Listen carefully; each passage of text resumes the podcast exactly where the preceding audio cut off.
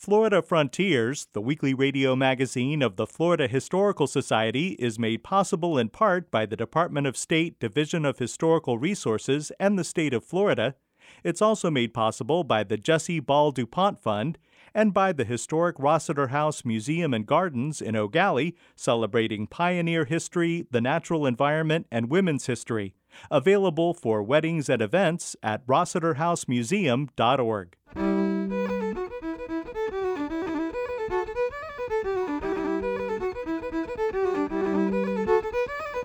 This is Florida Frontiers, the weekly radio magazine of the Florida Historical Society, on the web at myfloridahistory.org. I'm Ben Brotemarkle, and coming up on the program, as a student at Florida A&M University in the early 1960s, Kredelle Petway peacefully protested for civil rights while facing violent opposition. I thought it was very horrific, and even to this day, it's unimaginable and had I not experienced some of it, it would still be hard for me to believe that people were treated in such an inhumane manner. We'll discuss secret fraternal organizations in Florida. By about the end of the 1920s, this is really where they reached their peak in the United States and in Florida. And talk about the impact of the 1928 hurricane on Belle Glade. All that ahead on Florida Frontiers. It's been a long, time coming, but I know a change gonna come. In the spring and summer of 1961, small groups of volunteers called Freedom Riders faced life threatening violence to integrate interstate travel in the South. On July 24, 1961, 20-year-old Florida A&M University student Kredelle Petway found herself behind bars after taking a drink from an airport water fountain. The only real physical confrontation was when they snatched us up and put us in the paddy wagon at the airport. Uh, when we got to the jail, of course, we were fingerprinted, and they did the mug shots. I don't know what happened to uh, my bolero, to the dress that I had on, and I know I had a small piece of luggage, and I don't know what happened to that. And it's that part is somewhat of a blur. After we, after they did the fingerprinting and the mugshot, uh, the next thing I heard was a big clink clink when they put us in the jail cell. Now, my dad and my brother were in a jail cell together with other Freedom Riders. I was not.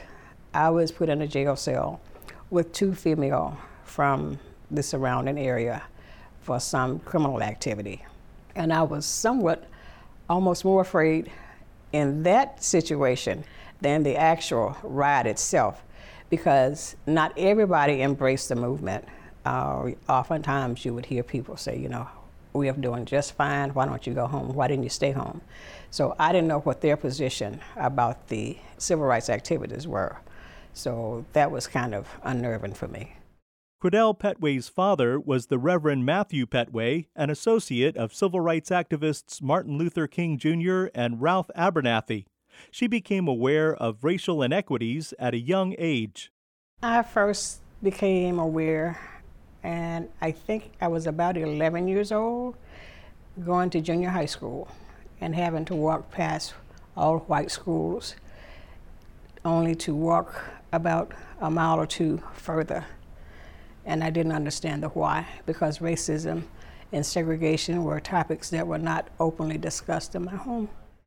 As Kredelle Petway got older, her father insisted that she participate in civil rights activities, but before that, there were other lessons to be learned about different social norms for black and white society.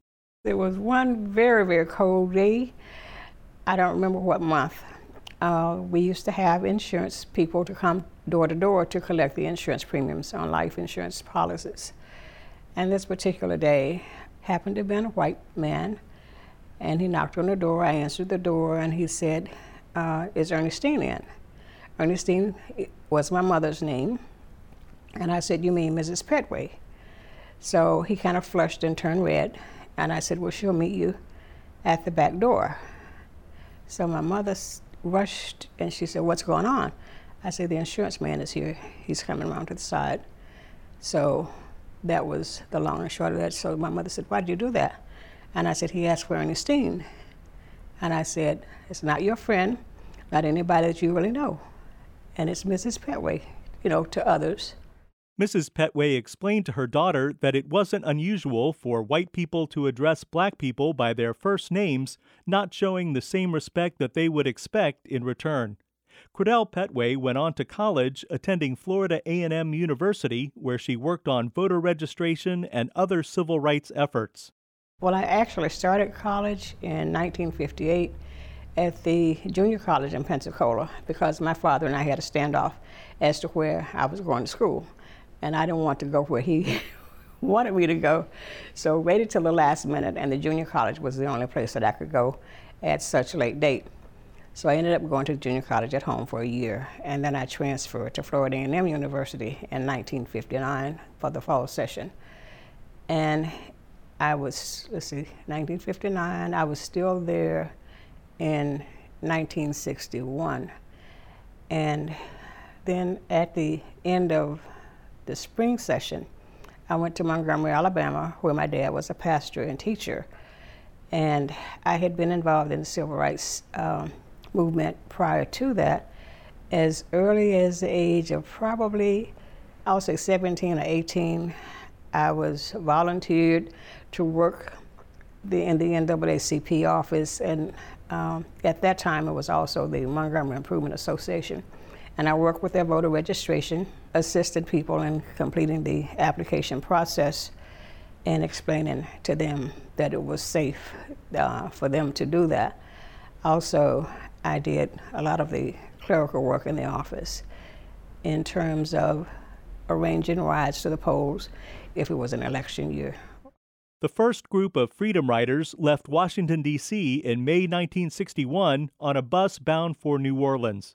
They made it as far as Anniston, Alabama, when their bus was attacked and set on fire. The passengers were injured and barely escaped with their lives. Kredelle Petway heard about the violence in her dorm at Florida A&M. I thought it was very horrific, and even to this day, it's unimaginable. And had I not experienced some of it, it would still be hard for me to believe that people were treated in such an inhumane manner. Immediately after the violence in Anniston, civil rights leaders, including Reverend Petway, decided that the freedom rides must continue. He enlisted his son Alfonso, friend Cecil Thomas, and his daughter Kredelle to attempt the integration of air transportation facilities. We flew from Montgomery, Alabama to Jackson, Mississippi. When we got to Jackson, Mississippi, the airport terminal was locked. We could not enter we would walk from the plane round the, uh, and tarmac round to the front. And we stopped to get water. They wouldn't let us drink from the water fountain. My dad was persistent, and I was standing beside him like a two year old instead of the 20 year old that I was. When he drank, I attempted to drink also, and I was snatched up by my arm, and he was told, You need to come on with us. They had the paddy wagon waiting, and there were other, I'll say, students that I was not aware of uh, that they had picked up from some other location, and they took us to Hinds County Jail. Kredelle Petway and her fellow travelers were charged with breach of the peace.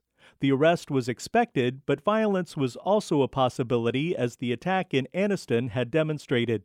Some civil rights leaders admired the Freedom Riders' courage, but thought that their actions were dangerous or even reckless. I would tend to disagree with being reckless because the Freedom Rides were well planned and well thought out, and everybody who participated had a commitment to that. So they were not just reckless acts, and they were not even random, so to speak. Dangerous, yes, but certainly not a reckless act. And other students that in Nashville were so committed to that ride, they had even done their last will and testaments. The Freedom Riders were a racially diverse group of students, clergy, and others, with almost an equal number of black and white people participating. After the summer of 1961, Kredelle Petway continued peaceful demonstrations for equality and justice. At one march in downtown Tallahassee, she was detained and taken to a holding facility at the fairgrounds. I was jailed once in Tallahassee. The conditions were so putrid that I could not stay more than a few hours. They shot water on us from the fire hydrants, sick dogs on us, and threw tear gas into the crowd. And I became nauseated from the tear gas as well as other conditions where we were housed at the fairgrounds. One of my schoolmates reminded me, I said, How did we even get there? And they said they took us on a school bus. I knew we got, you know, went to the fairgrounds. But there are a few disconnects for me, and not solely due to age, but I think, you know, from the emotional trauma, some of uh, I just probably had blocked out somewhat. So that jail stint was very, very, very, very brief. And when I went to the dorm that night, the dorm mother insisted that I go to the campus hospital. And I spent the night and part of the next day there. In the mid 1960s, Petway was not as active in civil rights demonstrations, focusing instead on marriage and motherhood.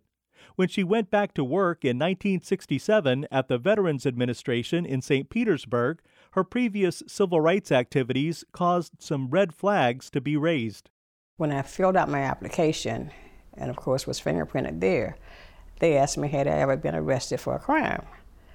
And I answered no. Well, I didn't think it was criminal activity.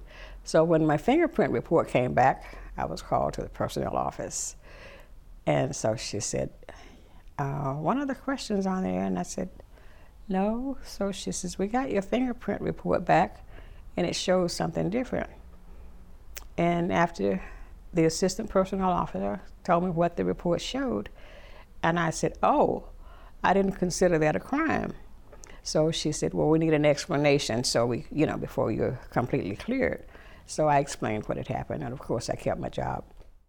Kredelle Petway believes that young people are more aware of what is happening today, such as the Black Lives Matter movement and protests over the killing of George Floyd, but she thinks that some appreciate the work of previous generations of activists. I think somewhat, but I don't know that they really grasp the depth of what happened. And I would also say they're only getting snippets of it maybe during Black History Month in the schools, and if they watch the news or you know hear something else about it somewhere. But I don't think they really realize the gravity of the situation as to what happened. And I can also understand that unless it's something that you witness firsthand, it may not have as much meaning or as much effect. But I would say that some of them have a nodding acquaintance with it. Kredelle Petway was a freedom rider and civil rights activist in the early 1960s when she was a student at Florida A&M. It's been a long, a long time coming, but I know change gonna come.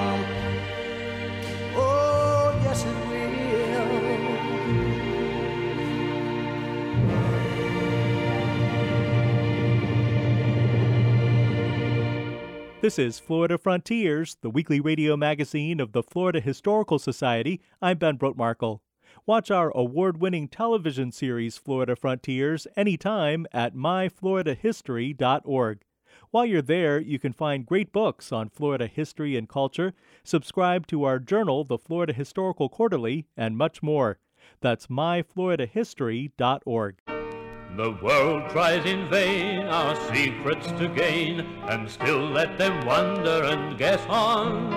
They ne'er can define a word or a sign of a free and an accepted Mason.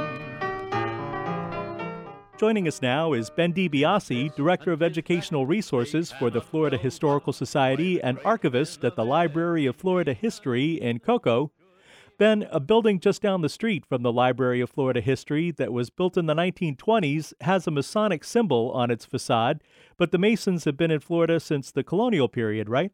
Yeah, that's right, Ben. The Masonic Temple or the Order of the Freemasons dates all the way back to actually to England. So during the British period in Florida's history from 1763 to 1783, that's when we see the beginnings of the Freemasons or the Masonic lodges in Florida, dates to that time period. In fact, the very first lodge was named Grant's East Florida Masonic Temple, Lodge number 142, and it was headquartered in St. Augustine, which was, of course, the colonial capital of East Florida. Later on in 1771, there was a St. Andrew's Lodge that was chartered in Pensacola, which represented the population center in West Florida. And these were fairly short lived. Of course, by 1783, the Spanish came back and kicked all these organizations out.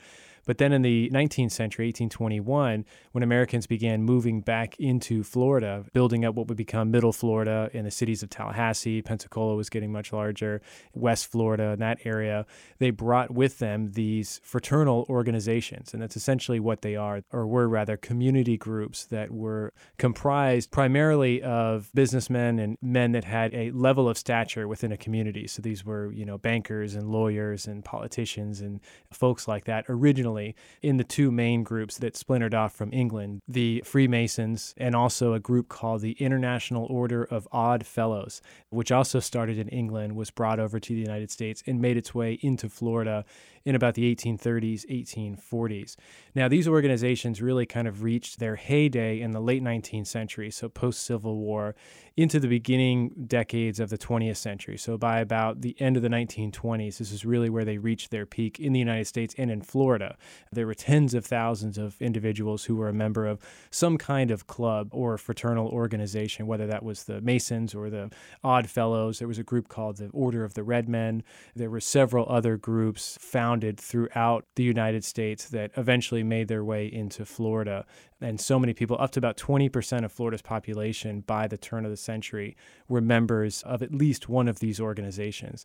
And again, they started out as community groups. So today there's a lot of lore that sort of surrounds, for instance, the Masons, you know, about the secrecy of the society, because there's a level at least of kind of secret activity in terms of how they go about their rituals and their these costumes and things like that. And for different organizations that varied.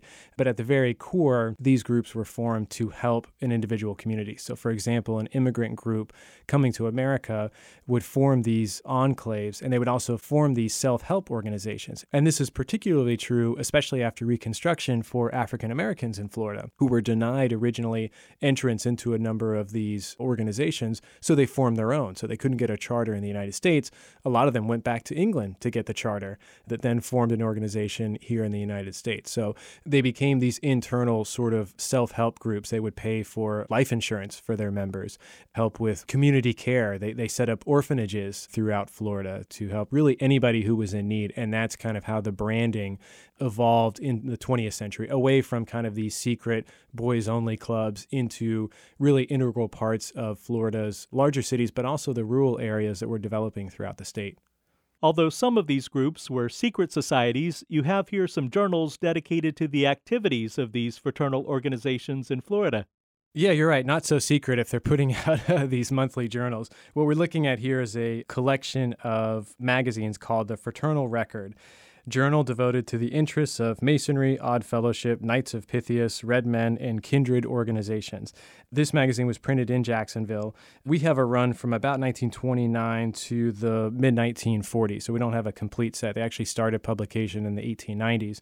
And when you scroll through some of these magazines, you'll kind of see a very common theme. First of all, there's not a whole lot of organizations. So if you were to look at this, you'd probably think, oh my gosh, this doesn't make sense. These really are secret societies. They sort of just throw articles all over the place. There's not a table of contents or anything like that. And then throughout the magazine, there are advertisements for different organizations and businesses and stuff in Jacksonville and Key West and these other places. But within each magazine, you'll see a common theme. And for the most part, all they're trying to do is get new members. so it's like this self perpetuating thing. Each magazine, they're saying, you as a member of the Knights of Pythias, go out and get five new members. You, a Mason, go get five new members to try and continually grow. Now, of course, there were dues and things like that that folks had to pay to be a member of these organizations, but they're interesting. And this is really important, I think, for genealogists or for researchers. At the end of each magazine, they have a list of the lodges or camps or whatever they were called at the time, the actual groups themselves throughout the state. They show the group number, the name of the camp or the lodge, And then they also show a number of individuals who were directors or were in leadership positions throughout these communities. So if you were looking at a particular person and wanted to know their genealogy, their history within, say, Chipley, Florida, you could find that individual if they were a member of one of these organizations and then trace their lineage and their history through the organization's history, which often lasted for many of these people for decades. They were members of these groups for life. Again, there were other benefits like life insurance and things like that. But another common theme, too, with a lot of these groups is that they promoted a vision, at least, of civility, of some sort of community involvement, of almost a utopian kind of vision that you see that was very, very popular, especially around the progressive era in the United States. And that's why I think a lot of these organizations flourished especially in Florida. You know, you had a southern state that was evolving into this new South, post Reconstruction South, and then later post Progressive era South. So these organizations kind of took root with a newer demographic of people moving into Florida. And you can kind of see that in the number of lodges that were formed. Here we're looking at an issue from 1944.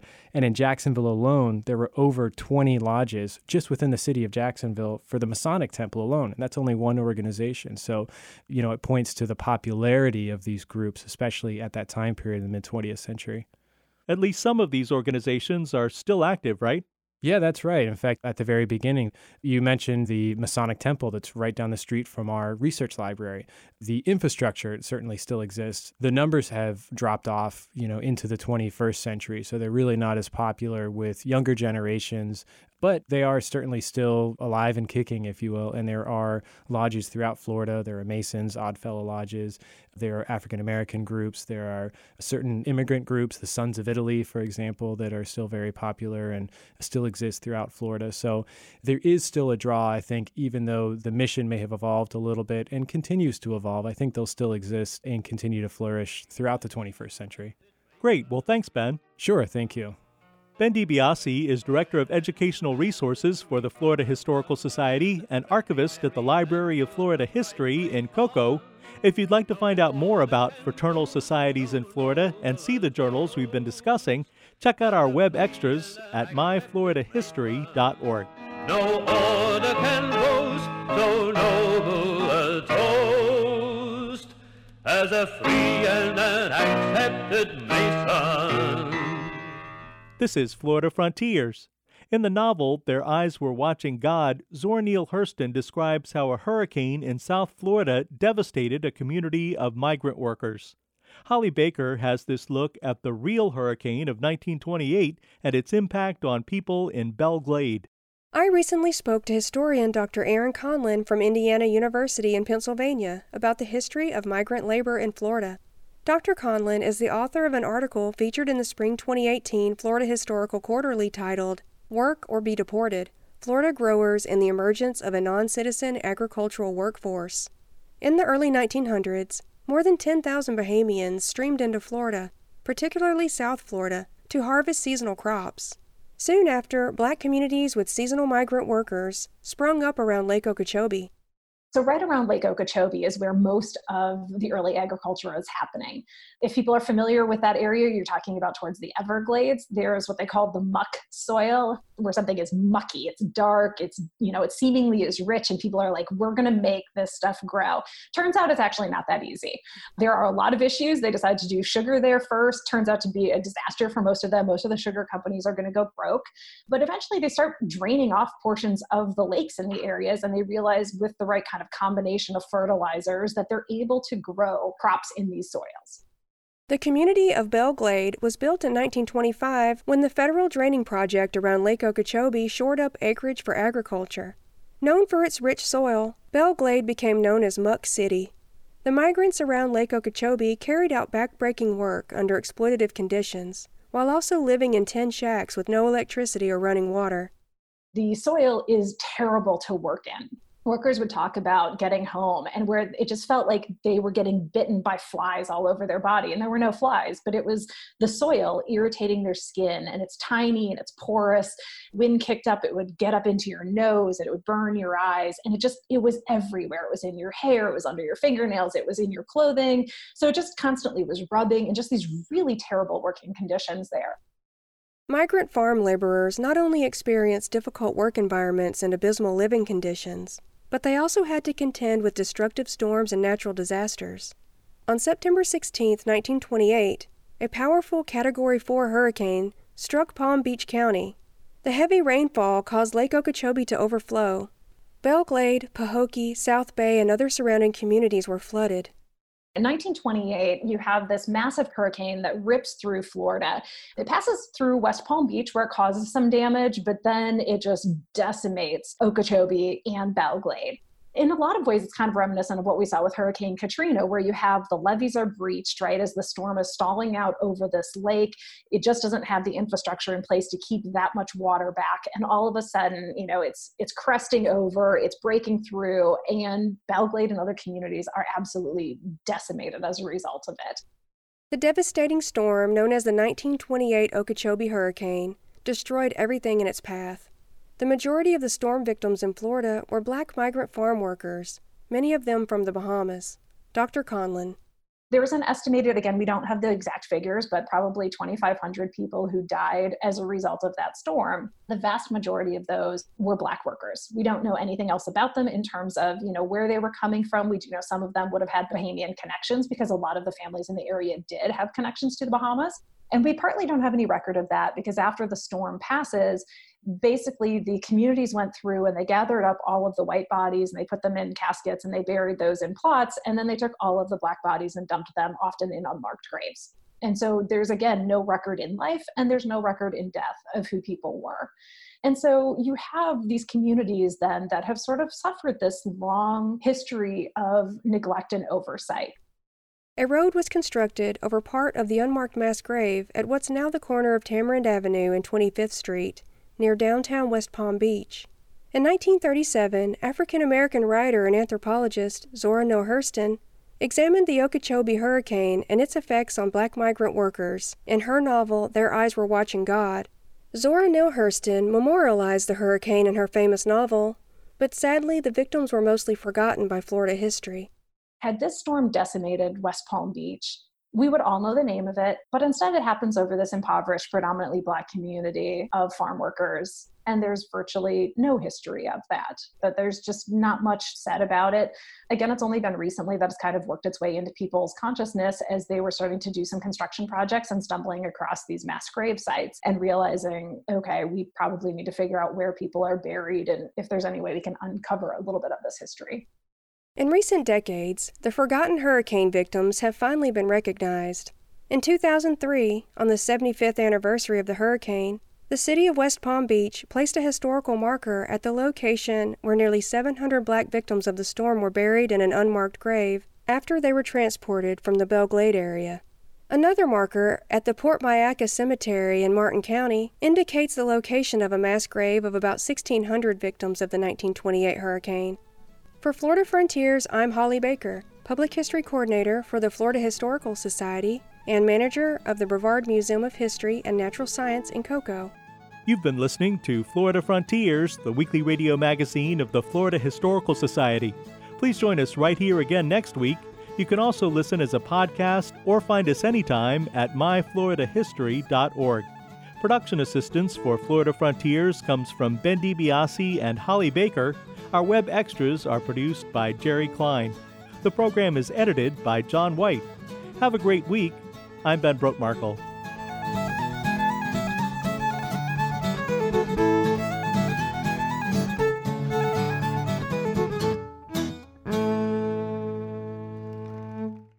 Florida Frontiers, the weekly radio magazine of the Florida Historical Society, is made possible in part by the Department of State Division of Historical Resources and the state of Florida. It's also made possible by the Jessie Ball DuPont Fund and by the historic Rossetter House Museum and Gardens in Gallie, celebrating pioneer history, the natural environment, and women's history. Available for weddings and events at rossetterhousemuseum.org.